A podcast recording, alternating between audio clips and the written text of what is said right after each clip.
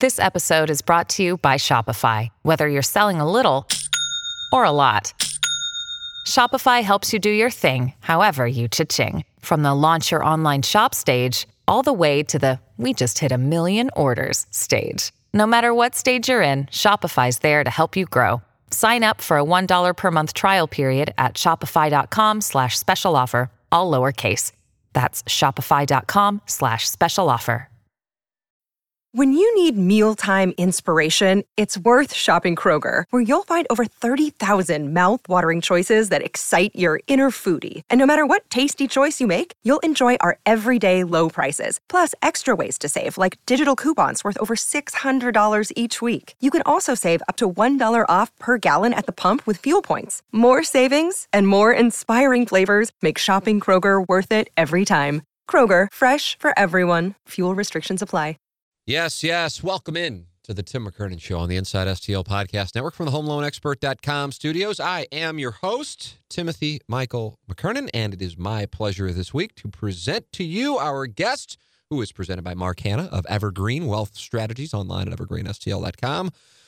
St. Louis President of the Board of Aldermen, Lewis Reed. Lewis Reed, somebody I've heard on with Frank Cusimano a few times uh, Frank Cusimano's program, the Hollywood Casino Press Box on 590 The Fan KFNS. He and Martin Kilcoyne every day from 10 to noon. And I've always enjoyed hearing him. Um, and uh, and I know our audience has always enjoyed hearing him. And I think throughout the process of the MLS stadium discussions in particular, uh, enjoyed hearing his perspective. But on the other side of it, some of our guests we've had on uh, in the past on the show Alderwoman Megan Green, uh, Alderwoman Christine Ingrassia. Um, they don't necessarily see things the same way as Lewis Reed. So, as I like to try to do, I like to get people on. And uh, it's really not a case of me advocating or not advocating. It's me asking questions and having a conversation. And um, I actually think we've probably had more Republicans on than Democrats on the on the podcast over the course of its uh, two year existence at this point. But it's neither here nor there. It's not like I'm keeping tabs. But the premise is this isn't a place where only I want people to come in who see the world the same as I do. I want to hear their perspective, and hell, maybe they'll change my mind. So, Lewis Reed, uh, getting his backstory was a focal point of this uh, interview, in addition to a number of thoughts specific to um, the state of St. Louis, a conversation I always like to have, but it seems like our audience enjoys hearing the state of St. Louis conversations that we've had a number of times on the podcast, and then also the backstory on the MLS and his reasoning for being a big advocate of sports in relation to a region's economy and also his perspective on went on with the Rams, in addition to other topics. Lewis Reed, president of the Board of Aldermen, our guest here on the Tim McKernan Show this week. And we both in the HomeLoanExpert.com studios. Ryan Kelley, the Home Loan Expert com is our studio sponsor. And uh, if you enjoy the podcast, and it's great to see the numbers continue to increase as people listen. I I mentioned it in last week's questions from the audience. I'm really pleasantly surprised by how many people listen to questions from the audience. Because all it is is me sitting there babbling, answering questions. I don't know if I would listen to it, but people are listening to it. So I guess you find how strange my mind is to be uh, worthy of listening. Maybe it's kind of like a, it makes you feel better about yourself that you're like, wow, I could never sit in a room and talk to myself for 90 minutes like this freak boy. But either way, people are listening. I'm grateful for that. People certainly listen to the interviews. And uh, last year, people listened to the Pick Six podcast, uh, our, our, podcast that comes out on Thursdays, because the weatherman was on a heater. Well, this year it just has not worked out that way. Um, and uh, and so mainly Pick Six is our gambling podcast, but it has been more for uh, mocking the picks than uh, betting them. At least at this point, I hope you're not betting on them because it's been rough uh, the weatherman in particular. But hopefully he'll bounce back. Either way, three podcasts per week. You know you have that, and we might continue to grow. But every Monday, we have a new interview.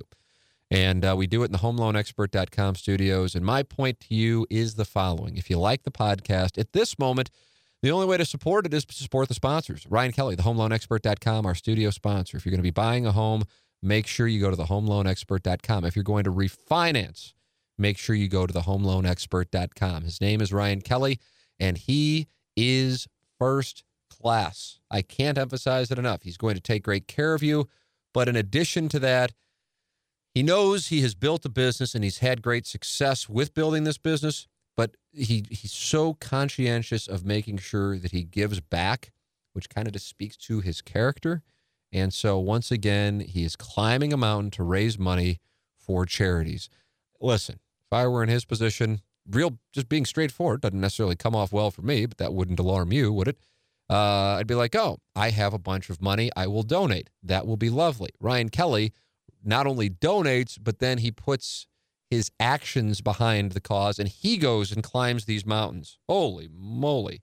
So, uh, this is yet another climb for the kids. You can go to climbforthekids.com to learn more about the charitable partners and give to the cause. Every single dollar makes a difference. Friends of Kids with Cancer, SSM Health, Cardinal Glennon Children's Hospital, uh, Dell Children's Medical Center, Crowns Fight Cancer, Friends of Staunton Park State Park, uh, Staunton State Park. It is Ryan Kelley and uh, the climb for the kids. And this year he is traveling to Ecuador to summit Mount Cotopaxi, Cotopaxi, one of the world's largest super volcanoes. So, yeah, I mean, he puts his money where his mouth is and he puts his actions uh, behind his charities as well, which makes it so impressive. So, if you are looking to help the cause, go to climbforthekids.com. But if you need to buy a home, if you need to refinance, it's real simple. You don't even need to look around. You just go to thehomeloanexpert.com, our studio sponsors. Mark Hannah of Evergreen Wealth Strategies is our guest sponsor every week. Very proud of the fact that we've had uh, a new guest on this show. Man, I'm telling you, let's see, let me do the math on the fly. I would imagine we've been doing the podcast now for approaching 110 weeks. And I would tell you that because uh, there have been a couple weeks where we've done uh, a couple of guests. We've also had the spring training podcast from spring training and the postseason podcasts um, that we've probably had around 110 guests on which is not an easy thing to do. Uh, and that's a credit to the producers. And it's a credit to Mark Hannah, who presents our guests every week. He's online at evergreenstl.com. And I tell people, man, I mean it. Oh, it's this, this is the first year, this is the first full calendar year of my life. And I am now 43 years old, turned 43 last month, that I have budgeted. Professionally, I've been budgeting since like 2007. But personally, I just started this year and how much it's changed things. First off, I just feel better about my finances because I know where things are going. And so, like last night, and you're listening to this a few days after the fact, game one of the World Series. I'm doing this on the Wednesday after game one of the World Series, and I live bet the Astros, live bet them, uh, two different bets actually, not like thousands of dollars or anything like that, but it was it was something that counted, and uh, and I'm all on tilt because it's going to throw my budget off. Ugh. Uh, I still would make the bet again, though. I loved the play, bringing Hudson in the seventh inning. I just didn't like the move for the Nationals, so I live bet the Astros. And they barreled the ball. They just didn't drop. What are you going to do? George Springer was like five feet away from a home run to tie the game. What are you going to do? I digress. My premise on bringing up my live betting debacle is this organizing your financials will make you feel better. It just in general makes you feel better because now you have a plan. It's like meeting with a nutritionist or going and signing up at a gym you haven't worked out yet, or you haven't started eating properly yet, or more properly, but you've taken the first step. So psychologically, you feel better. And that's a big step. Well, you go to evergreenstl.com and you look up Mark Hannah of Evergreen Wealth Strategies and you set up an appointment with him, and you're going to feel better. The other element of this is Mark's a first class guy. And he's been taking care of everyday people every day for a long time. I had, I had, uh, I guess maybe I shouldn't name the name, but someone I work with uh, say, what do you think of Mark Hannah? I said, he is a really good guy. And if you're thinking about meeting with him, I would big time advise you to do so. Um, so that's what I'm saying to you. Uh, I wish I would have done this stuff sooner. I really do. I, it, it, I, I, it's, it's, you know, listen, regrets. I've had a few, but then again, too few to mention. But this one I'll mention. I messed up. Should have been doing this right out of college, really and I'd be in a much better spot. But I uh, I didn't, and uh, at least I guess I got to it at uh, at 41, 42. But either way, uh, I recommend you do it. I don't care how old you are, if you're in your 20s, 30s, 40s, 50s, 60s, 70s, whatever the case might be. Having a person you know you can turn to. Uh, is so helpful when it comes to financial advisor. And Mark Hannah's the person. EvergreenSTL.com. Mark Hannah, Evergreen Wealth Strategies. He presents our guest this week. Our guest this week, the president of the Board of Aldermen, Lewis Reed. Lewis, thank you so much for coming in. Well, thanks for having me. Um, I'm first time on, and this is a great setup. You like the complex, huh? I, I love the complex. yeah. It's probably I am going to have to come have some chicken wings. Hey, and- absolutely. Good chicken rings at that, that, at that Kirkwood Brew House. I can recommend those to you. Well, I appreciate it. I've always enjoyed anytime you're on with Frank Cusimano. And I know you get a great response from the audience when you're on. People feel I think people feel like it's a common sense approach. And even if they disagree with some things, they understand reasoning. And I think that that's refreshing in 2019. Well, thank you. I appreciate that. Thank you. It's not as you know, you, could be a bit of a uh, you know target, but Sure. but uh, Nature of the beast, I suppose. nature of the beast Yeah. it comes with it. But it's, So I, I was I was reading your biography in advance of our interview, and in your your path to politics strikes me as a little bit unusual in, in comparison to other people who have who have been in office for a long time.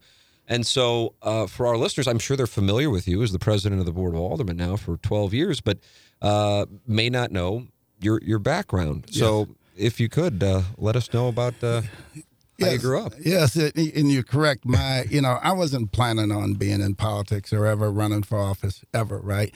Uh, you know, I majored in mathematics, computer science. At So you're way too intelligent to be in here automatically. I need to get up and let Pete handle the interview. He has an MBA. I didn't, even, I didn't even complete my education at Missouri, and that was in journalism too. So it's kind of, you know, fake major. no, no. But I went. uh, I ended up going to SIUE because uh, Larry Kristoff was one of the assistant Olympic coaches, right? So it was my dream to eventually be able to wrestle in the Olympics, right? Yes, you're a wrestler. Yeah, and I, I and I enjoyed it, but I ended up having to quit my sophomore year. Quit wrestling my sophomore year because uh, you know I needed to focus more on on you know my core studies. Mm-hmm. Um, no, it was actually my junior year. Yeah, yeah, was my junior year. So you quit for for academic purposes. Wasn't an injury or something like that. No, and at the time I was, you know, ranked pretty high in the nation. Then I was the, the was the season was going well, You're but a uh, nationally ranked wrestler. yeah, yeah, yeah. But that was a long time ago. No, I understand. I didn't. You know, I didn't want to get in the square circle with you now or anything. I was. long- just, I was like, wow. I mean, that's le- that's legit. You weren't just messing around. Well, a long time ago. So, uh, you know, as a matter of fact, uh, you know, a number of the people that were on my team, like, uh, you know, Booker Benford, he went on to be the runner-up in the, uh, know, on the Olympic team and and uh, uh, won nationals a couple times. So we, Larry put together a really good team that year, right?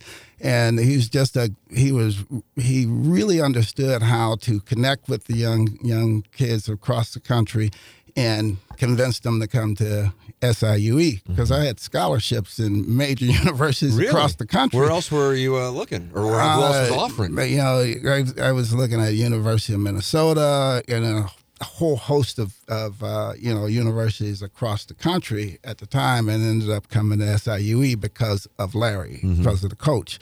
Um, and uh, it was a good decision. It was a good decision. A lot of a lot of the, the uh, a lot of my former, a lot of my teammates uh, are the wrestling coaches at the you know the universities and and you know high schools now across the the region. Right? Uh, so I still stay connected with them. Um, uh, but the day I quit, it wasn't Larry.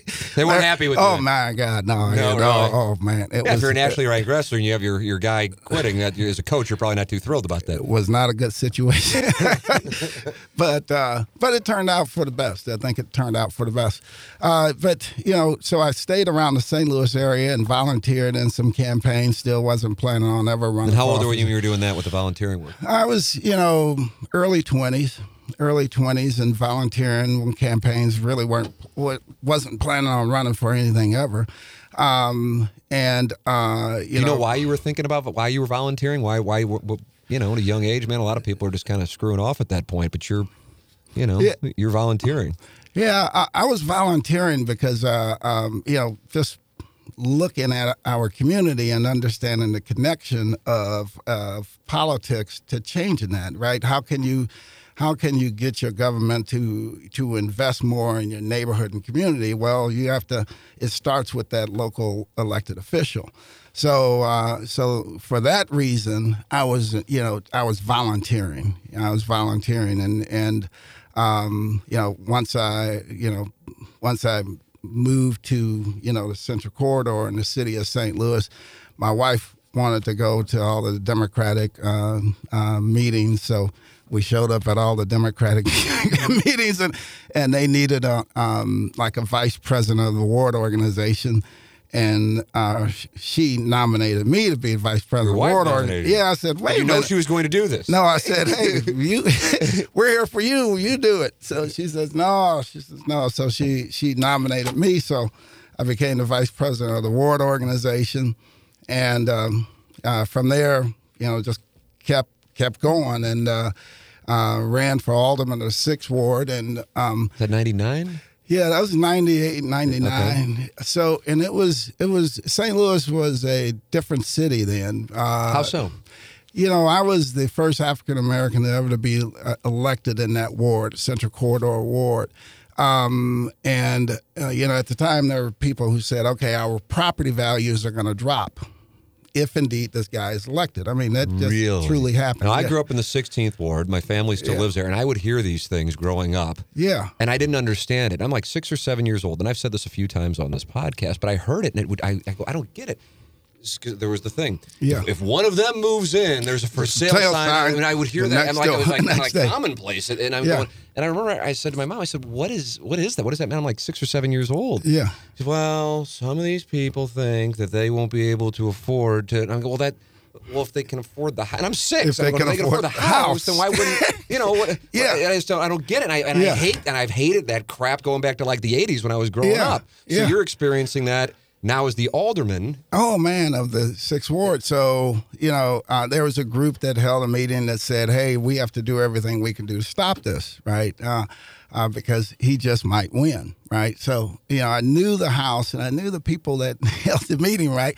Uh, and um, there were a few families that said, "If indeed he wins, we will move. We're going to move out of city." And what I know it, I know, two, well, three three families. Uh, that did That actually moved. that actually moved move. And here's the good thing. All right, that's that's the you know, backdrop. Sure. That.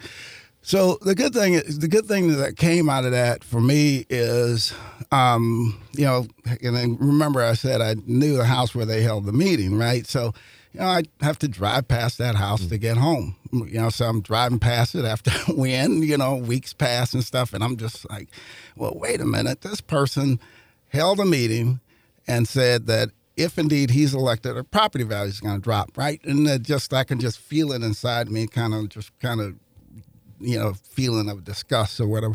So I decided. I said, you know what? It, it- that person was making a decision based on the sum total total of their knowledge at that point in time. And what if that's the case? And what if that person would be a different person if indeed they knew who I was? So I knocked on their door. I knocked on this door, and they almost broke. number one, like what, you know. And I said, "Hi, I'm Lewis Reed. I'm your alderman. I just want to meet you." Right now, two things that had to happen. Number one, uh, for us to get to a better place. Number one, I had to just never, uh, you know, consider that, you know, the fact that they held a meeting there and that was that person's position. And um, also uh, be willing to open up and communicate with this person and hopefully both of us get to a better place. And we did. Yeah, we did. We, uh, you know, um, you know, I never brought it up uh, to to to them, and uh, uh, you know, we remained friends for years, right? Um, so you know, the thing is, I think that we can all get to a better place if we if we understand that a lot of times when people are making decisions and they're taking a position, they're taking that position based on everything they have learned up until that point, right? Does that make them inherently a bad person? I don't think it does. Uh, but uh, does that also mean that you know if you you do offer them new information and they have new data coming in and they maintain that same position, uh, you know, what do you do then, right? You know, because uh, uh, you know that you know, that does happen where people or they just have the position they have and they believe what they believe and they will never change, right? So, uh, and we have that in this world. Uh, but uh, we should not automatically assume that if a person has that position and that, that belief, that that's what they will always be. Um, so then from there, I moved on and, and ran for president of the board of aldermen. About eight years later, right? About Yeah, eight years later. But here's the thing that, that was that was really important also. So across that eight years, I was able to complete 1.9 billion dollars in new development through the sixth ward. All the things that that the ward and people were wanting to do, we got it done. We got Washington Avenue moving, so that all I that new lived on. Washington. That was an incredible run, man. For Wasn't four it? years, I was the best. It was the best. What happened? Yeah, What happened? Yeah. I lived above Flannery's in Grace Lofts. Oh, Buddy of mine, business partner of mine, uh, owned Sidebar. okay. Um, had Lucas Park going. Yeah. I mean, it was we, my wife and I. We would eat sushi in front of whether it would be uh, what was Wasabi was down there and Yeah. Mizu, and and it was the greatest. And then now I go down there now, and it's like, what happened? What happened? I- we, we'll get to that piece. We- that's why we. That's why MLS and some of these things we're Uh-huh. going to talk about are important. So, so got that that done. well, that And- was you. So you played a large role in the Washington Avenue revitalization. Yeah, carried all those bills, negotiated a lot of those deals all up and down Washington Avenue, and and you know made them fit, funded them, and got them done. But the, here's the thing that was important. You know, remember I told you those those families that sold the house. Sure. Right. Uh, one of the houses next door to where where one of the families sold and moved. Um, it was a seven seven years in. I sold for eight hundred thousand dollars. Yeah. So that family actually lost money. so here's the thing. So it shows you that you know if you if you make those judgments right without really truly understanding exactly what it is, it can actually cost you real money. So so wow. But but there's some vin- there there you know uh, you Yeah, know some vindication there. and also for the family that moved, looking back to see the neighborhood transformed that they lived in, that is far better than it was when they left, right? That should hopefully be a teachable moment for them also. Absolutely. Well, when the, the decision to run for president of the board of aldermen, what was the thought process leading up? You're talking with, with I'm sure, fri- friends and advisors and family. What, what's the thought process? Yeah, uh, you know, I ended up running for president of the board of aldermen uh, because of a lot of things I'm still fighting for today. You know, addressing the issues of public safety, uh, you know, economic development and economic empowerment. You know, for families all across the city of St. Louis. Um, and having the office be more than just a, an, an office that conducts the Friday morning Board of Aldermen meetings, right? Right. Um, so when I did it, I said I would commit to doing it full time, and I'm the first president of the board of aldermen to ever do it full time, and um, you know, and the first African American to be ever be elected to that role, right? So coming into the role. Uh, I wanted to have the committees across the board of aldermen balanced so that they weren't just uh, committees that had uh, seats based on who all of your friends were, right?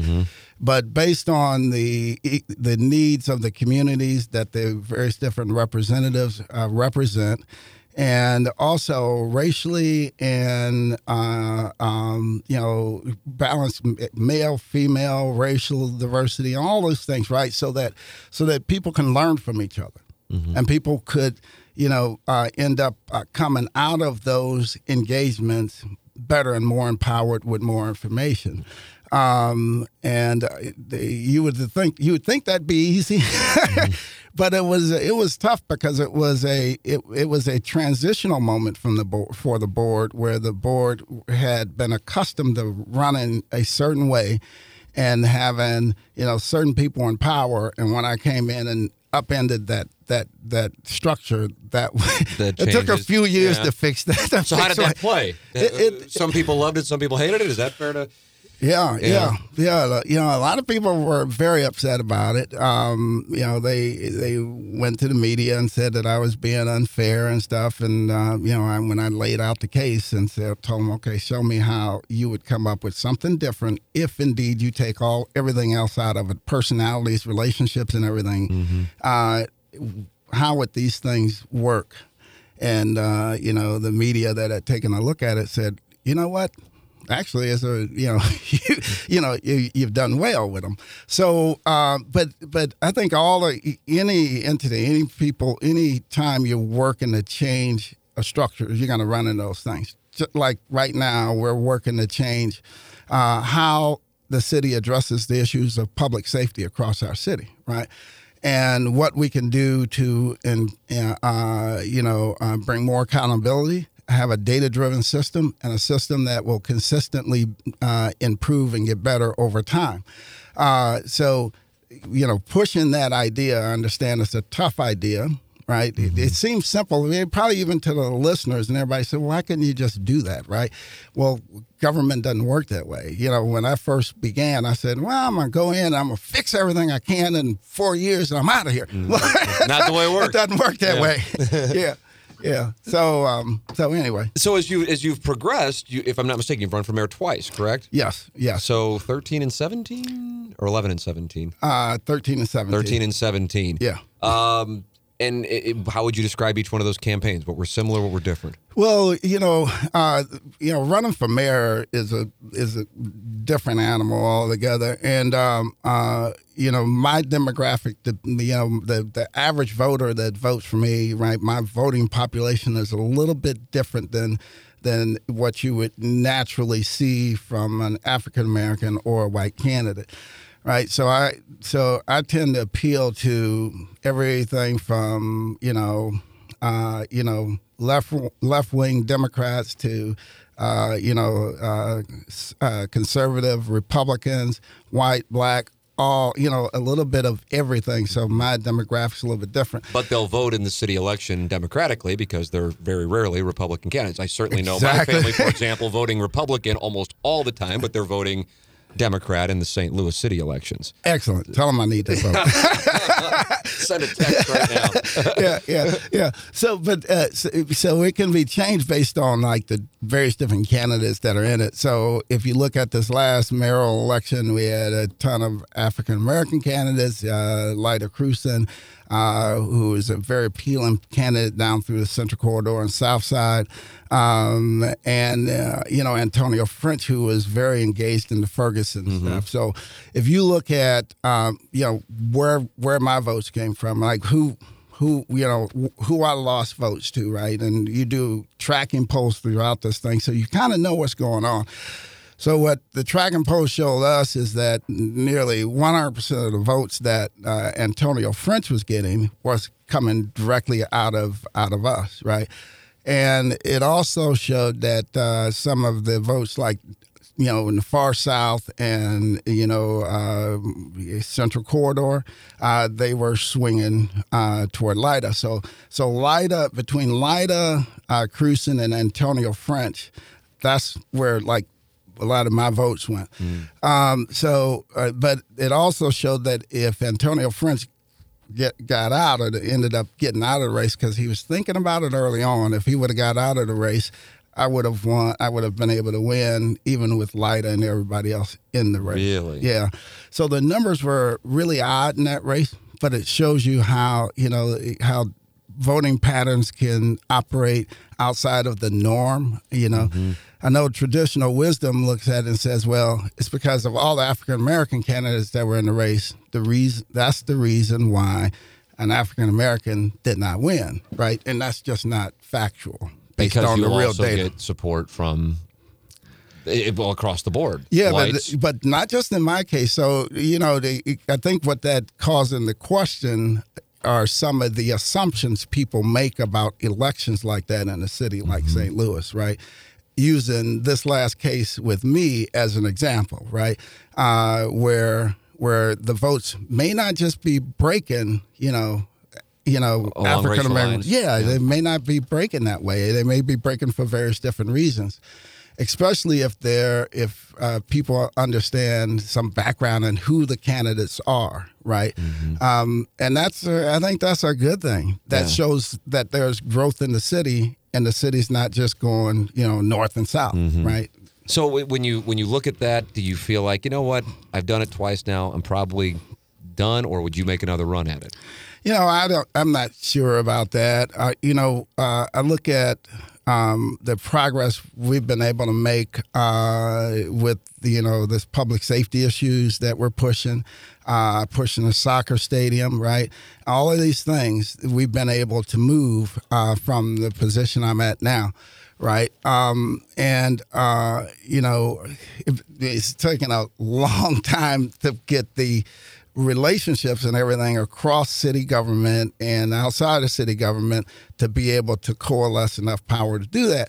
But, uh, you know, I'm really happy that we're now able to actually move some of these things that I think are important to the city as a whole. Well, let's talk about a variety of these things. It certainly gave people who would normally not be paying attention to what's going on at the Board of Aldermen, they're focusing on it specifically the MLS stadium and that whole process. What is your perspective on where that stands at this moment and why you certainly have been a big proponent of it? Well, you know, I cannot be happier with the fact that St. Louis has been granted granted a, a, team, right? And and you know, it's exciting to me, and it should be exciting to everybody across the city, right? And here's the thing: whether you, it's not about soccer, right? For people who are listening to this who may not not just not attend a soccer game, right. but just do not like soccer, period, right? Uh, you know, it's about having, you know, creating the economics uh, for the city of St. Louis that allows us to do those things that are important to stabilize neighborhoods and communities. It's about putting people to work, right? Uh, and uh, creating ec- economic empowerment for people who have long, you know, uh, disconnected from the workforce. Right? They, a lot of these folks aren't even counted in the unemployment numbers because they don't even apply for jobs anymore because they're like, you know, why, right? Uh, you know, I've, you know, I've tried and tried and can't get anything right.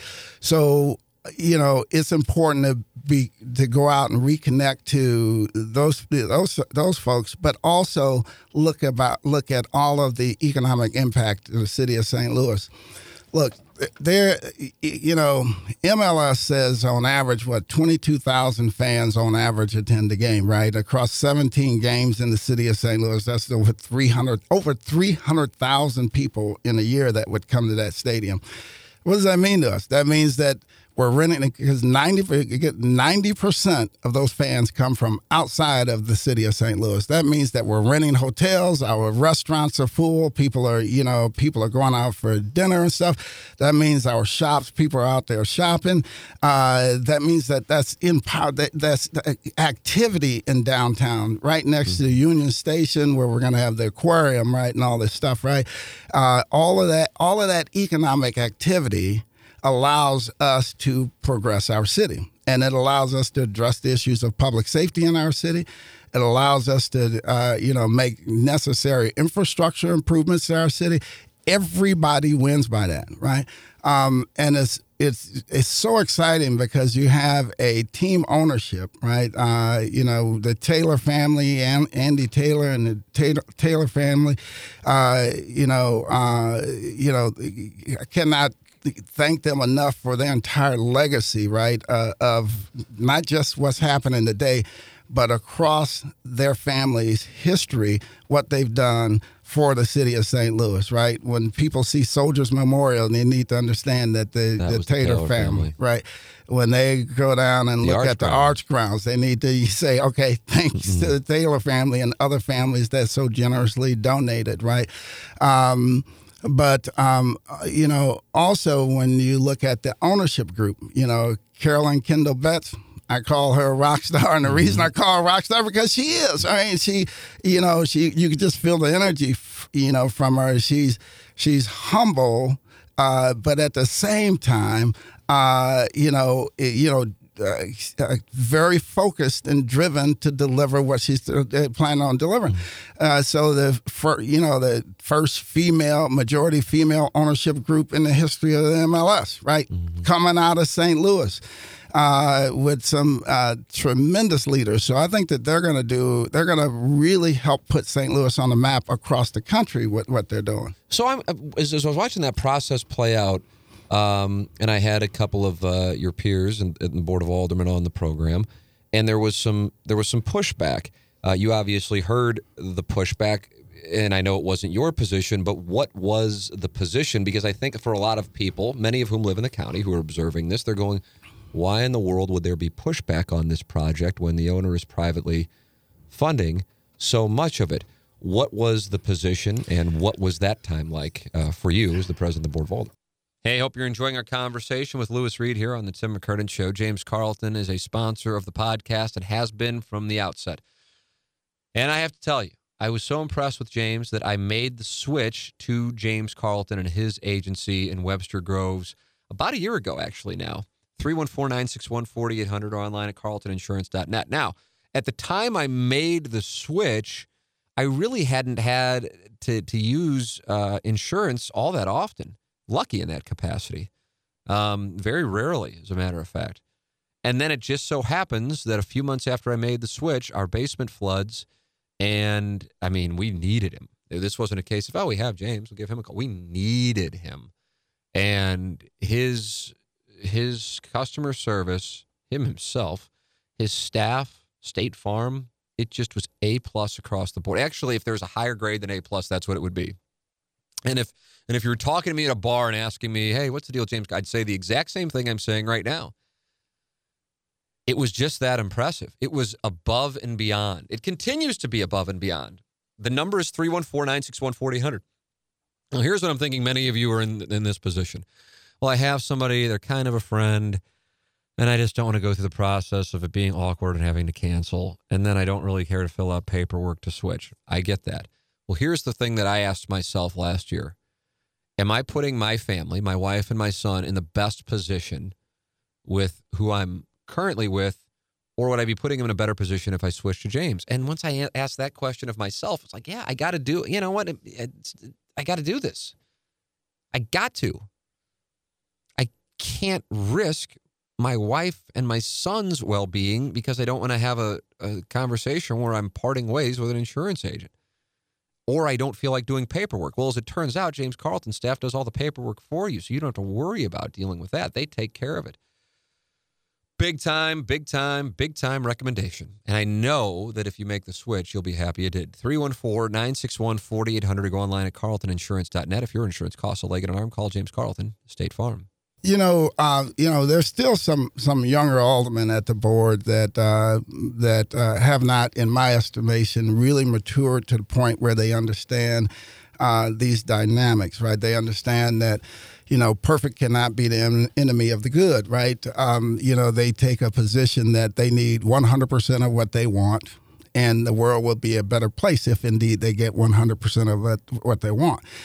And here's what I'm telling you uh, whether you are serving at the board, me, or anybody, right, uh, in any legislative branch, uh, it is a bad idea for anybody to get 100% of what they want.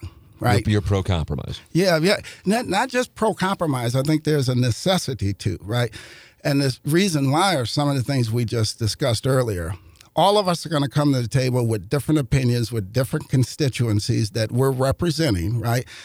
And uh, it's important that those voices are heard. And through that process, you end up with a blended solution that mm-hmm. ends up serving us better, right? Um, and you know, some some of those folks are they there. It's their philosophy that sports in major cities are a bad investment. Period. Right, and that's a very broad statement, right? Look at uh, you know look at the you know what the what the uh, hockey team just did right the blues just did bringing the stanley cup to the city of st louis there isn't anybody uh, that can tell me that that has not made a positive impact on the city of st louis uh, I was watching a, a, a, you know one of those uh, you know a show on, on, TV. I'm not gonna say what show it was, mm-hmm. uh, and these folks were in Canada, right? And this Canadian in Canada was walking through the snow, and under his jacket was a Blues jersey. uh, yeah, but but uh, but you know you know you know hundreds of thousands of people visiting in our city. Right, some people now that will come here on vacation and come here for tours and stuff because we have been we have won the Stanley Cup. All that has a huge impact on our city. Uh, you know, so all of those things, it's important that the folks who are who are you know deliberating on these things understand that. Mm-hmm. And unfortunately, there's three or four that did not understand it. Um, and uh, you know, um, I'm glad that overwhelmingly the majority of the board of aldermen sent them a clear signal that hey, uh, this is something that's good for the city. Four hundred million dollars of private investment going into the stadium, right? Uh, the only people that that that that pay for the stadium are people who go to who buy a ticket and go to the stadium. If you live in the city of St. Louis, you receive the benefit, but you don't pay a dime. That's a good that's a good thing for the city. Um, so uh, you know, for all those reasons, there are reasons that I've supported it. I continuously su- support it. And, um, you know, uh, if you truly want to address the issues of poverty, which is some of the issues that the folks that, that appeared on your show, their big issues of poverty, economic empowerment, and crime. Mm-hmm. Those are my big issues also.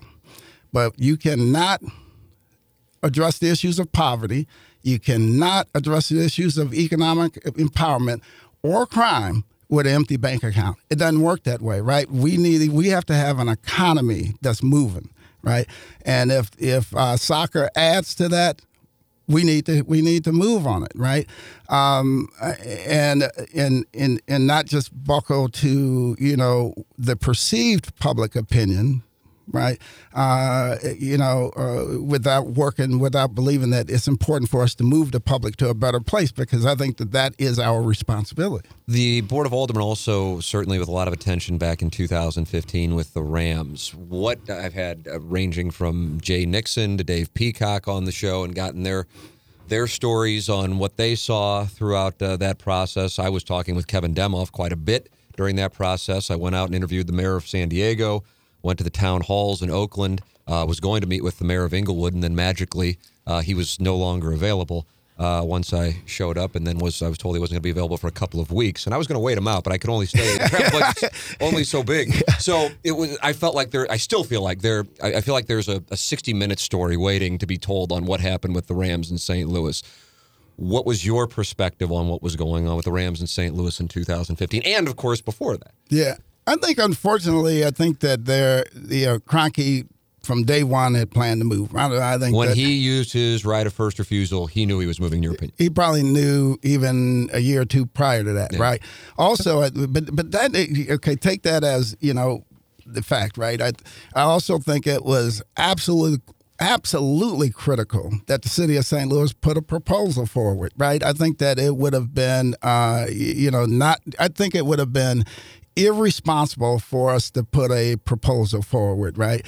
Uh, it would have been irresponsible to put a proposal forward, not not, to not put, yeah. to, to, not put a proposal. Forward. Yeah, okay. it would have been yeah. irresponsible. Sorry, thank I'm you. glad I clarified. yeah. Irresponsible to not, okay, put so a proposal forward. Yeah, okay. because uh, for various different reasons, the things that we just talked about, right? I mean at the end of all of this, right, is the economics are the underpinnings to all of this, right? And uh, you know a vacant dome isn't serving us. The only saving grace on on the dome is this: is that the city owns the dome. Mm-hmm. If Kroenke's still on the dome, attached to our convention center. Can you imagine the shape we'd be in now? We wouldn't be able to renovate the convention convention center. We'd be sitting there with a empty dome where if one day maybe he decided to come back and do something, he can do something, but he, who knows what he would oh, do. goodness, yeah. Right. So we would have been really held hostage, right? Uh, I think that it was. Uh, I think it was really also important that uh, uh you know that you know the motions were filed in court uh, to recoup the fans' money. I think that that was uh, you know absolutely important. Um, but I don't think that he ever planned to stay in the city of St. Louis. Now, from the board's perspective, right, you're talking about a tough issue to carry, right? Um, you know, I had the unfortunate circumstances of carrying the Scottrade deal, you know, during the mayor's race. when when people, you know, and those things are tough because people don't understand um, you know, the backdrop of it because the sound bites are so easy to get out where they say, why should the city of St. Louis give more money to billionaires, right. you know, and these teams that are doing nothing for us, right?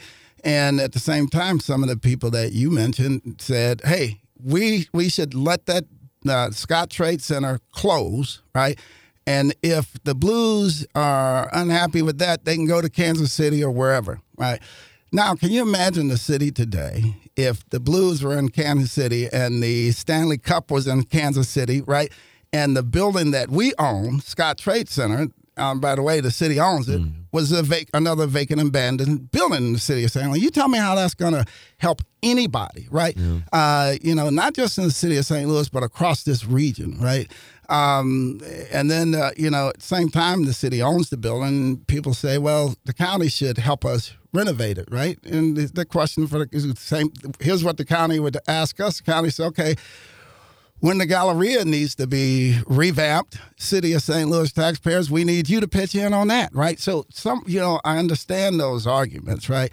But uh, at the end of all of that, right, I think we have a responsibility to assure that our city remains solvent, that our city remains competitive. Um, and the fact of the matter is, the Scottrade Center at the time uh, was losing business to other like locations across this country in the off season.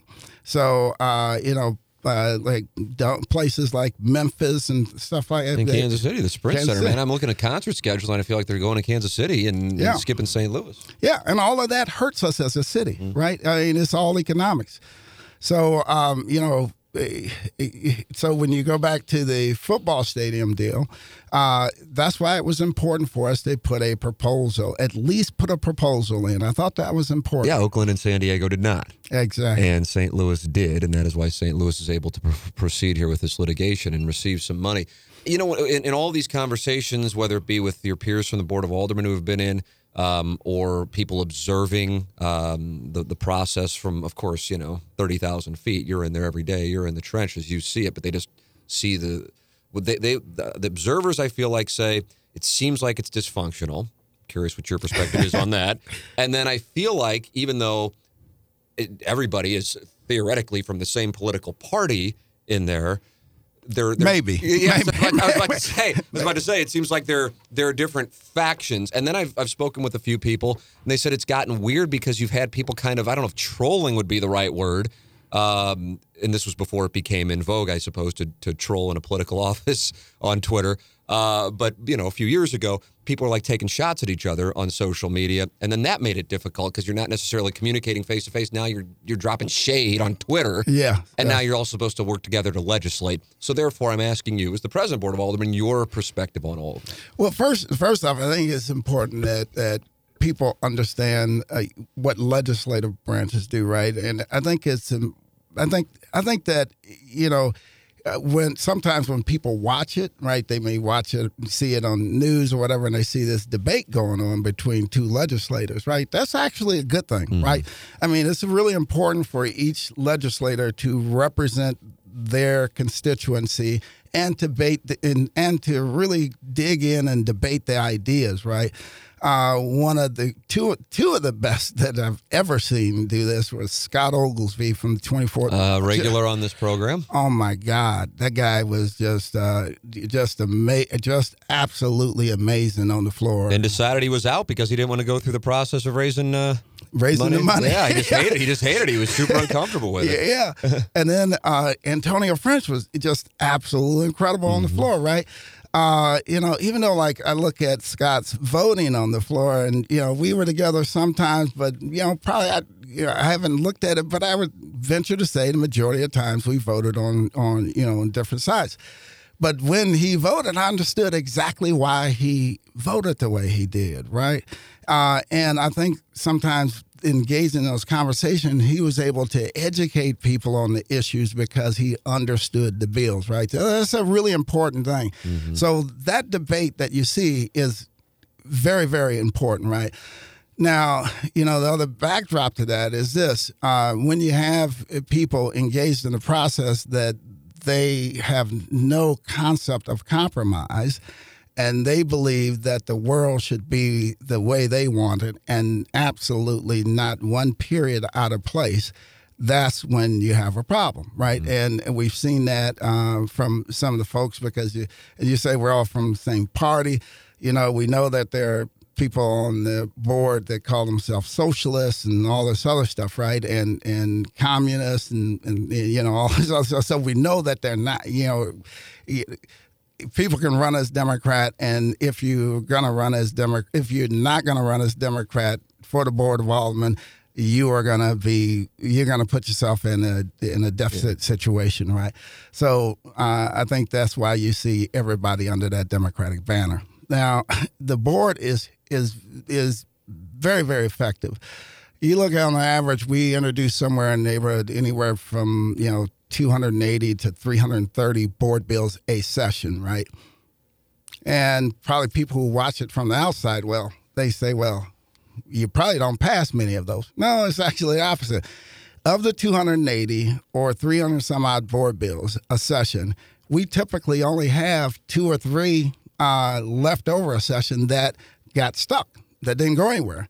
Um, probably upwards of ten if it was if the highly controversial stuff was in, mm-hmm. introduced. Right. Uh, you know, we had some folks introducing things in the last session that we had no jurisdiction over, right? They were state issues, right? And uh, things that would have made neighborhoods across our city unsafe by. So there was a bill that was introduced that said, okay, we are going to um, we are going to anyone who who um, who authorizes um, the police or or you know helps to fund the police department and the police department engages in anything related to you know uh, in this case it was uh, uh, you know marijuana right if they say okay you know there's a drug house in the neighborhood the community's upset about it and mm-hmm. we need to go shut down this drug house, whatever. Uh, the elected official in that chain that authorized the funding for any of those things, for for that action, or the, you know, ultimately that that led to the police being able to go in and enforce the laws, uh, they would have to leave office, right?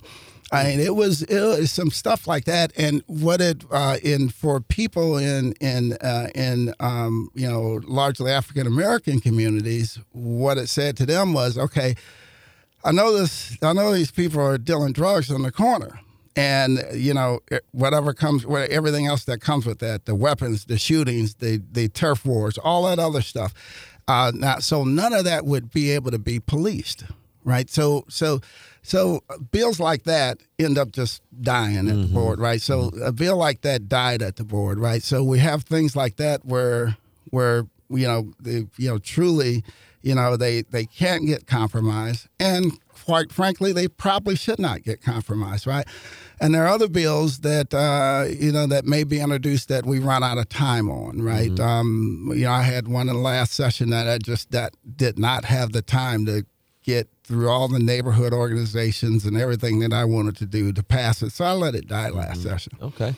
But as far as the, the, the, culture with people communicating, how does everybody get along? Because there was there was reference to it's just kind of gotten that's another thing that Scott said when he was in here. Yeah. You know, he didn't like the campaign element of it and raising money. That mm-hmm. was one thing. But also he's just like it's just it's it's I'm using this word. I don't know if he used the word, but essentially toxic. Oh yeah, I could, I can, I don't know if he used that word uh-huh, with but you, you could but see it I being... could, I could see him saying that. Yeah, yeah, and here's why: because you have, you have, uh, you have Scott, uh, who, who is, yeah, if you want to look at a progressive person, I mean, a progressive but also pragmatic person, right? A realist, right? You like a Scott, right? Uh, and uh, sometimes Scott would vote on bills, and you'd have people just relentlessly who call themselves progressives relentlessly attacking him online. And it's like, wow, you guys have look. If you understood, if you would take five minutes to actually read the bill, you would understand, or take take ten minutes and listen to his testimony. Mm-hmm. You would truly understand why Scott voted the way he did. Right? Uh, you had uh, young John Collins Muhammad. Right? John Collins Muhammad, uh, when the police officers raise was on the ballot. John Collins Muhammad said, "You know what? That's an important thing because we cannot afford to lose, you know, experienced police officers to the county. And my constituents, even though they like North St. Louis, you know, Fairgrounds Park and stuff, they they they want to see something happen, and they want to see good officers retained in the city of St. Louis. So he came out in support of it.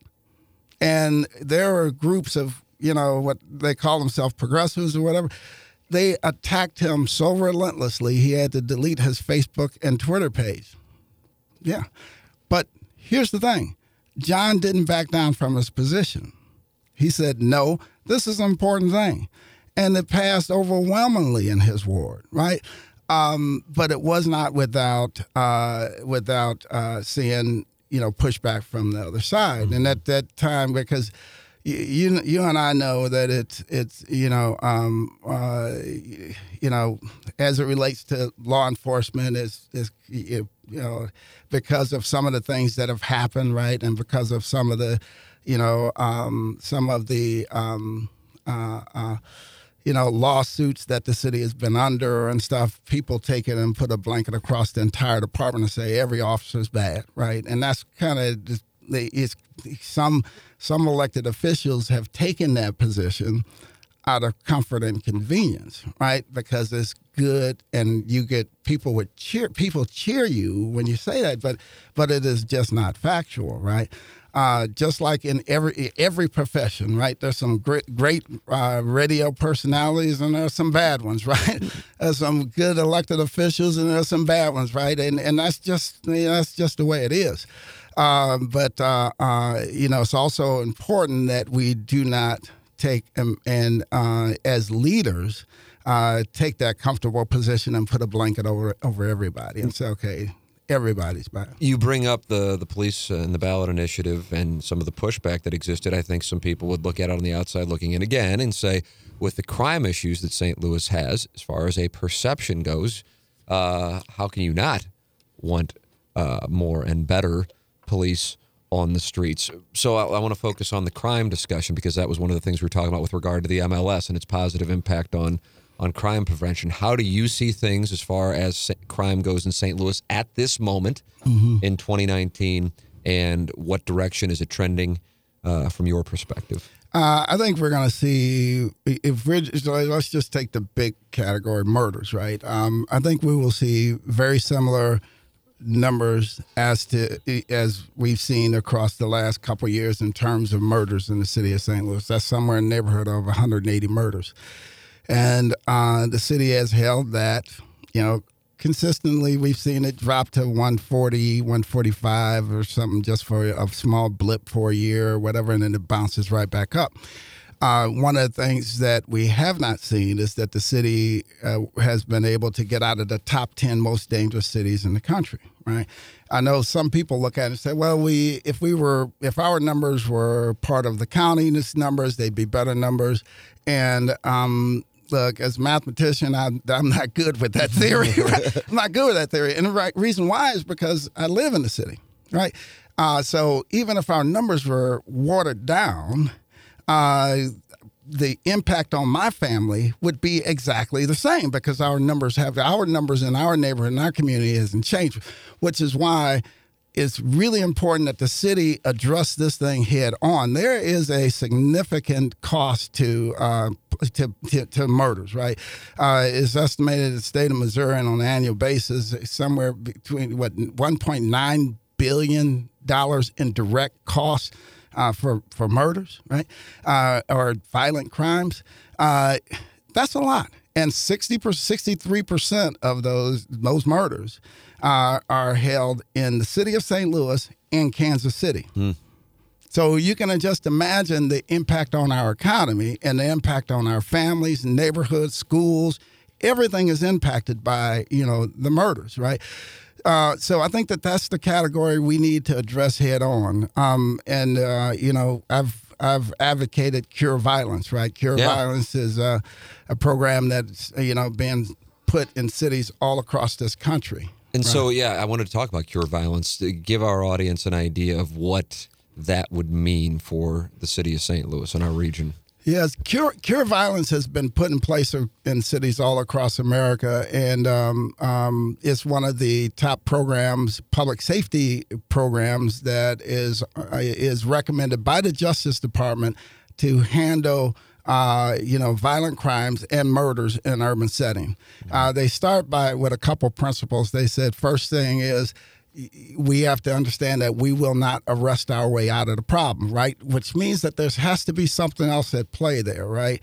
Um, because if we're if we're if we're just arresting people and putting them in jail, we're handling them we're handling it on the back end.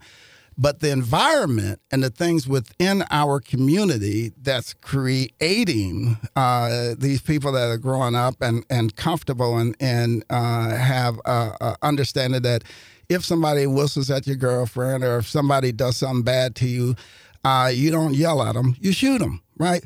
See, so it's important that we also, while we while we're while we're handling it on the on the back end with the response teams, mm-hmm. you know, mm-hmm. the police and and handling it with the courts and stuff, we have to have something in place to get in on the front end, and that's where cure violence comes in. Uh, it addresses the core issues that are happening within the community. Um, you look at, uh, you know, the fact that they say 1% of the population is responsible to upwards 60 to 70% of the murders and violent crimes that are happening within your community. And uh, that 1% is generally readily addressable, right? You can generally, generally define who that 1% is. So, what Cure Violence does is that through that definition, they go out and they go directly to the core, right?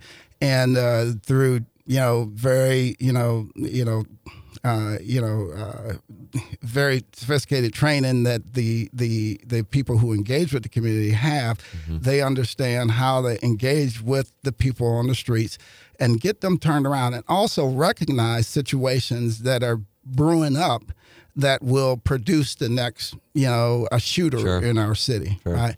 Um, so uh, you know, but it's a you know I'm, I'm looking at a thousand foot view. It's a very complex program. It includes every nonprofit in our city. It includes our it, it would include all of our hospitals and our trauma centers. It includes the city of St. Louis. It includes everything from activist organizations to law. Everybody's involved and has a, a role to play in get in working to get out in front of that that situation. And um, like I said, in cities across America where they've implemented, they've seen anywhere from 40% to 60% drop in their violent crimes wow. in the first year.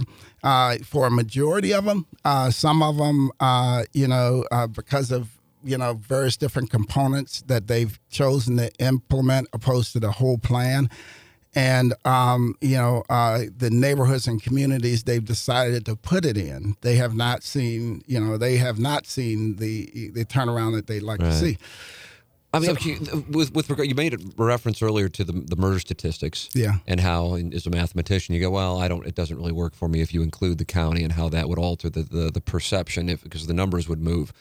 And then that gets me into a discussion that I've had with a number of people who have who have been in studio with me, and that is the city county merger. What is what is your perspective on that? That's something that I feel like has gained steam over the last few years, and then with Better Together's failure, it's now it's certainly fallen back. back but I don't yeah. think that necessarily means the discussion is over. What is your perspective? Look, uh, look, I think it. I think it would be very difficult for anyone to truly prove. When I say prove, I'm talking about you know show us the data that says that the city and county cannot benefit from from you know uh, some working together and coming together, right? They they're they are obvious benefits that can come from that, right? Uh, you look at you know you know all the various different police departments just across the region, right? The overlap in services and stuff. They we obviously can operate more efficiently and effectively uh, by uh, working together and coming together, right? Uh, but here's the thing, you know, what does that look like?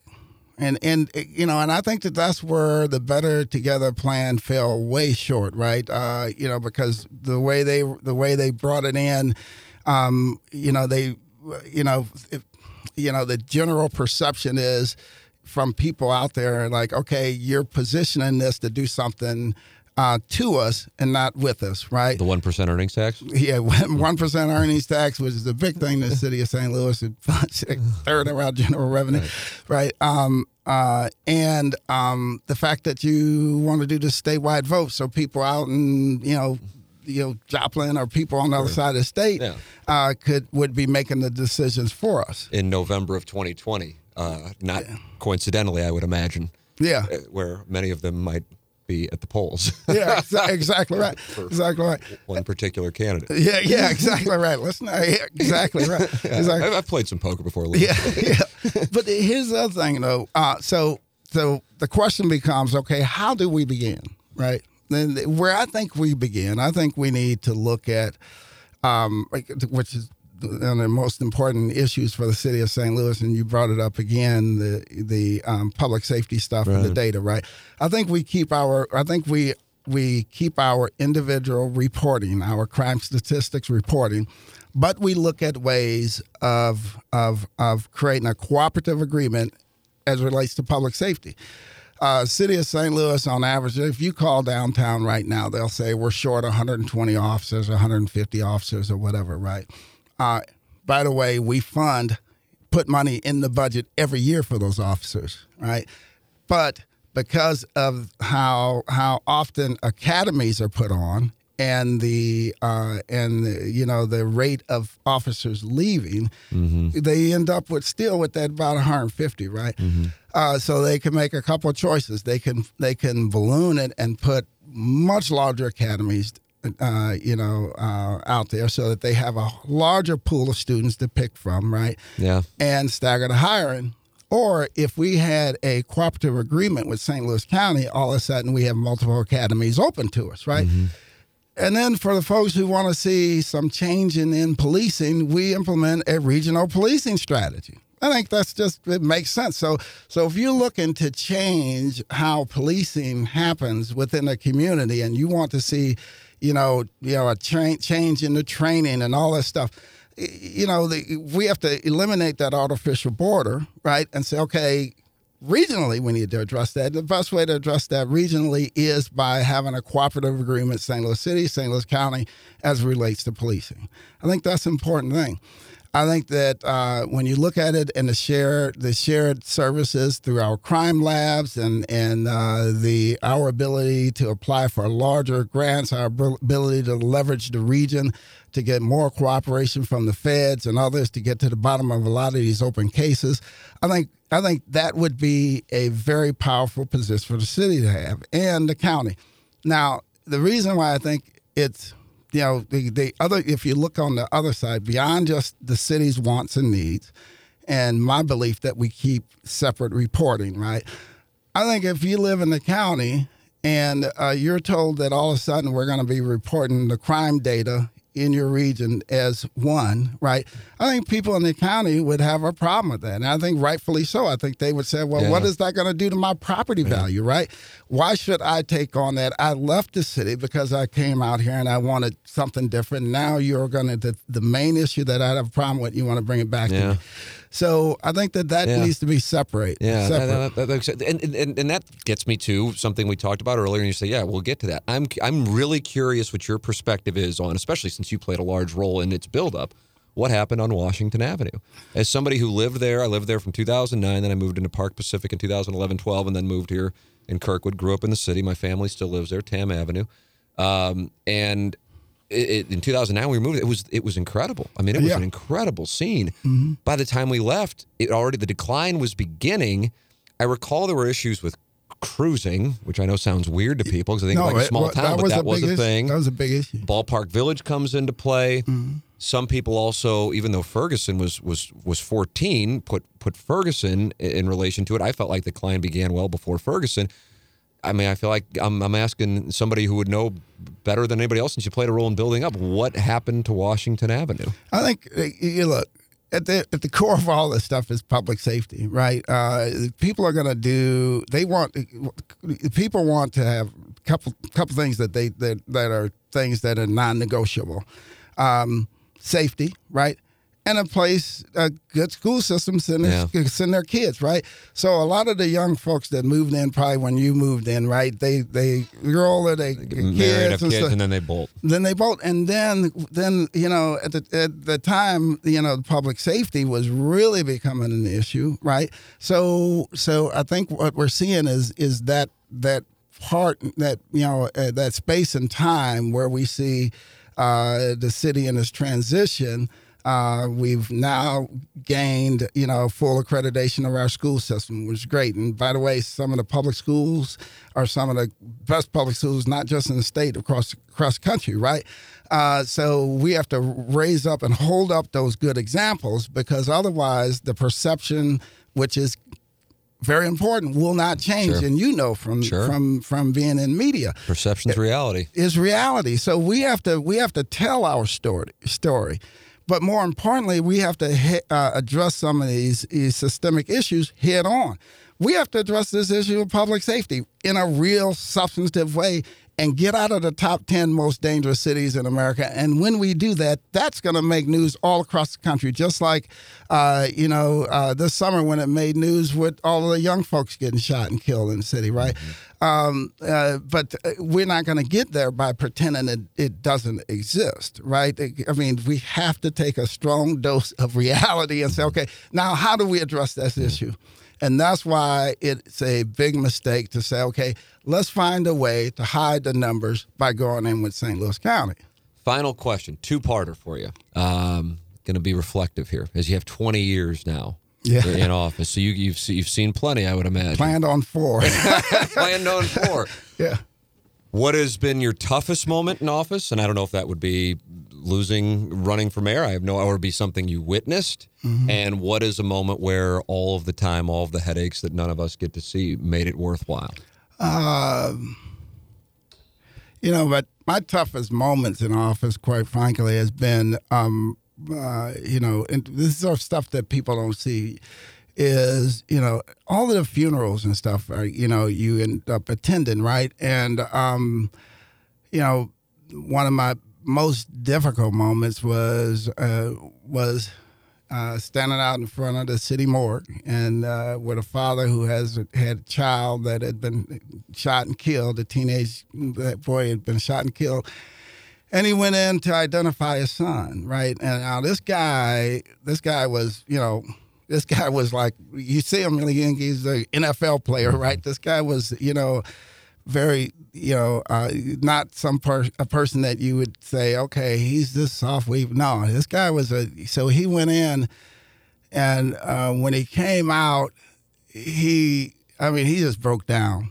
He broke down, and he, you know, I held him, and he cried on my shoulders, and I looked at that was one of the most difficult moments because you know that you know after being inside the system and working to change the system from the inside out you know that wow you know we could see a better place and a better time and these types of things there's just no need for them to happen.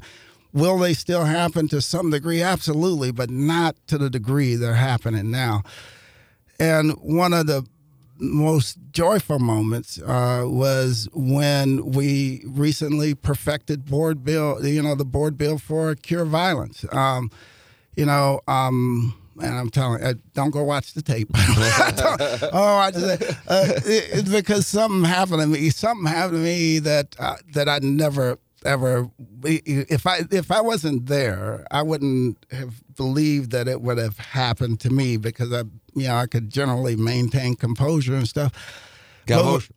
Oh man, when the vote voted at 26 to 0, um, you know, in favor of it and you know, you know, in my mind I could picture cuz right across the street the city more I can picture that scene and then I, So it's the same. So these two moments are coming together then. yeah, they came together in my head, and um, I wasn't able to separate them at the time. And uh, you know, the fact that my nephew shot and killed last year, and all this stuff, and I'm like, um, you know, and I went to say something, and completely, I mean, you know, completely broke down in tears, and I, I they, for, for uh, uh, for me, that was just like, oh my God, right? and it was it's you know uh, and it was a, a moment for me that i'd never ever experienced before in my life you know uh, other than like the death of my father and some stuff like that. But as a legislator you know you know at the meeting you know running the board of aldermen and so choked up i could not even i'd had to i had to take a moment before i could move the board forward um, because I understand what that's going to mean to so many families. eh, You know, um, uh, to get this thing, this stuff implemented, to begin to transition the way we're doing things, and, and to take the city out of this mm-hmm. this this place where we uh, bury so many people uh, on an annual basis. And I, I think we're going to see a better time. So Uh, those two times. You know, there are a lot of other stuff, you know, in there, you know, because I've had an opportunity, you know, I brought Nextdoor to the city of St. Louis. We have, you know, tens of thousands, over 50, 60,000 people connected to it now all across the city, allowing neighborhoods to communicate and work amongst each other. You know, you know, I created Bike St. Louis now that mm-hmm. has routes throughout the region. You know, Washington Avenue, all these other things. You know, the uh, the Affordable Housing Trust Fund that has created millions of dollars to lift people up and uh, and to help communities all over the city. I mean, just a host of things, right? But that issue is that something that that did something different. Yeah, well, that is a that's a powerful story, especially when you tie it to thinking of that father losing his son, crying in your arms, and your nephew. Yeah, I think anybody would understand. But you don't want me to I don't want you to watch. Don't, don't watch the video. Don't watch the video. Don't, don't watch, the, video. Don't watch the video. I was hoping. I was like, oh my god. Yeah. yeah I told my kids, don't go watch it. so, Oh man! Well, I have enjoyed this uh, great detail on so many issues. Our audience, you know, while it's sports and media, certainly quite often they love when we have government officials in and we talk St. Louis civic issues, which I never really anticipated when I started this thing a couple years ago.